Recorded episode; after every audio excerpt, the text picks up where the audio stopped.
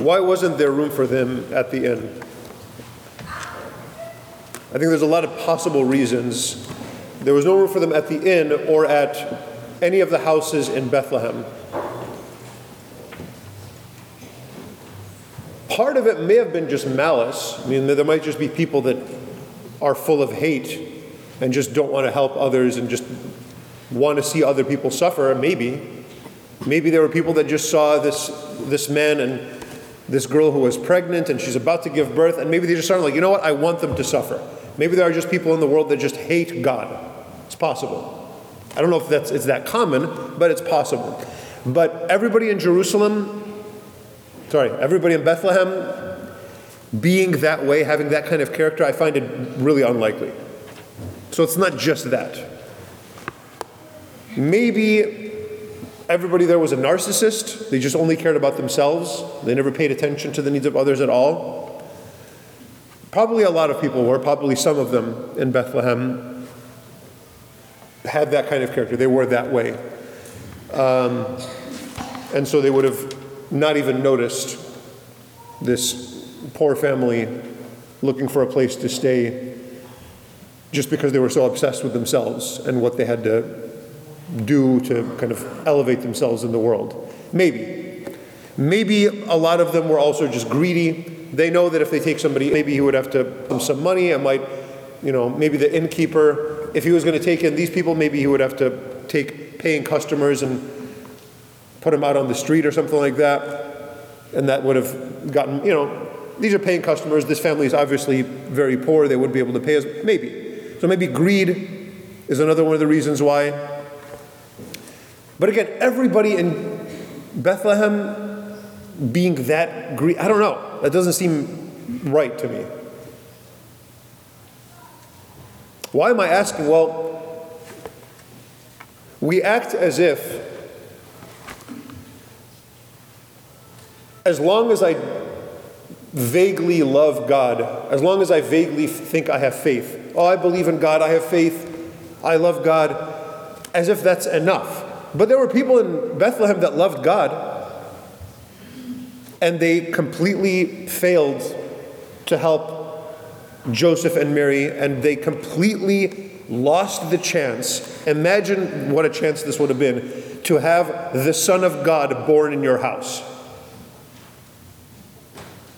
There were people that loved God that completely missed out on that chance. So if we say, oh, I love God, okay, so what? Sorry, that's there were people that loved God in Bethlehem that completely failed at that opportunity to help Joseph and Mary and Jesus. And, well, I, I care about others. Okay, good for you. That's better. But there were people that cared about others that completely failed at this. They didn't even notice. They didn't even see what was in front of them. Oh, I give. Okay, great. We should all give. That's something that's a, that's a great virtue. But there are people that were generous, that were not consumed by greed, and yet they failed in that. The Son of God was not born in their home, even though they believed, and even though they cared about others, and even though they, they weren't greedy and they were open-hearted people. That's not enough. That wasn't enough. And everybody in Bethlehem failed. That means it must be something a lot more common. And, and I kind of asked myself, okay, how is it that I can fail in the same way? I can ask that so I can avoid it. How is it that we can fail in the same way? Well, obviously, if I am malicious, if I am completely self-obsessed, if I am completely greedy, well, yeah, I will lose God in that way. But even though I'm not all of those, I hope, there's still something missing. What was missing? And I wonder if the census that was happening at that time gives us a little bit of a hint at what was happening in, in the minds of the people in Bethlehem. I think a lot of people were coming into that city because of this, because of the census, you know, kind of what was happening at that time. What was distracting? Well, just sort of normal business, day-to-day stuff, but it was just kind of an intense time. Everybody was showing up. Everyone was worried about this thing. Everyone was making sure they had to kind of do what the government was asking them to, make sure everybody was taken care of. I don't think it was out of only selfishness and greed and malice. I think they missed out on the Son of God being born just because they were busy with good things, with fine, with holy things, but they were busy. And I think I miss out on the Son of God, on noticing what somebody like Joseph and Mary might need. I miss out on that. Not just out of malice or greed or self, I miss out on that just because I'm busy all the time. And it was the shepherds who had, I mean, yeah, they had the night watch, but what's their job? They just kind of watch animals. It was, it was the shepherds that had the time, had the leisure to listen to the angel. Honestly, maybe that angel appeared to all kinds of other people in Bethlehem and they just didn't notice because they were too busy doing their day-to-day stuff.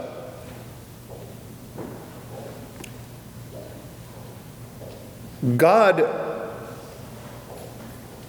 created the world in six days. The whole world. And then he took a day to rest. He doesn't need that. You think God needs to rest? No. And he created the entire world. And he's telling us, I made the entire world in six days. And I took a break. Who are you and what are you doing that's so important that you can't take a break? He made the whole world. And he had a day off. And I get it. I get the economy. I get we live in California. It's t- horrible. It's hard to live here. I get it. But like a couple minutes every day, a couple minutes, just stop, rest your mind, shut everything off, and just, just for a couple minutes. Just pray for a couple minutes so that you can have the, the sanity that if God appears to you, you'll actually be able to notice him. One, God did a whole day. Okay, I get it. Sometimes we're busy and there's businesses and whatever, and sometimes Sundays are the, the busiest day. Okay, fine, an hour. An hour a week. one twenty-fourth of what God asked us to do when, we, when he said, the Sabbath is holy. One hour to just put everything else aside, whatever it is. And if it's drama and it's family and it's this happening and that happening and business and this and that, whatever it is, you can spare an hour and be here. Just put God in the center and forget about everything else. Let your mind rest a little bit with God, who is our rest. Why? I mean, God, you think God gets something out of it? You think we're making God's life better when we pray, when we come to church? No, God's, God's perfectly happy. Why did he command for us to rest? For, and he, all of God's commands are for us. And he knows it's not just malice or selfishness or greed that ruins us, that, that breaks our lives, that breaks our hearts. It's busyness. And we all, like, you know, we all work. And I'm as busy as any of you. And I fall into this temptation way too often to just, even if I'm not working, I'm worrying about work. And even if I'm not doing something, I'm thinking about what's the next thing I have to do. When do I get to rest? It's on me. Nobody's going to give it to you. Nobody's going to say, oh, you know, I think you need to, to stop and pray, and I think you need to stop and take a break. I think you need to stop and breathe. No, you have to do that. And you have to do it out of obedience to God. You have to do it because God commanded you to do it. You're not doing, you're not spoiling yourself. You're not doing yourself a favor. You're obeying a God who loves you and who gave you this command. Why did he command us this?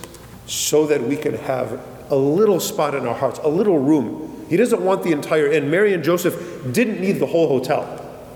They just needed one room. God doesn't need all, he, he doesn't want, he doesn't call all of us to just forget everything, don't do anything, just pray all day. There are nuns and monks that do that. That's beautiful. It's a beautiful life. But most of us, including myself, can't live that way. He doesn't want it all. He just wants one room. One room, one place in our heart that belongs only to Him. That Sabbath moment in our heart. And when He comes down upon the altar, and the bread and wine become the body and blood of Christ, He wants to live in our hearts. He wants there to be a place for Him. Mary is not just this woman that lived a couple thousand years ago and now she's done. She's alive. She's there in heaven, body and soul. And she's praying and she wants to give birth to Him in our hearts as well, the way she gave birth to Him in Bethlehem. And she wants Him to grow. But if He's going to grow, that means that He has to have a spot in our hearts where He can grow. It means He has to have a room there where He can live and live all the time. And so, brothers and sisters, as we receive communion today on, on Christmas, make a spot for Him, make a place for Him. Not just today, not just on Christmas, not just on Christmas and Easter. Every day, make a spot for Him in your prayer. Every week, make, make time for Him to come to Mass, you and your families, so that He can grow and so that He can transform our lives and so we can have happiness and rest in Him.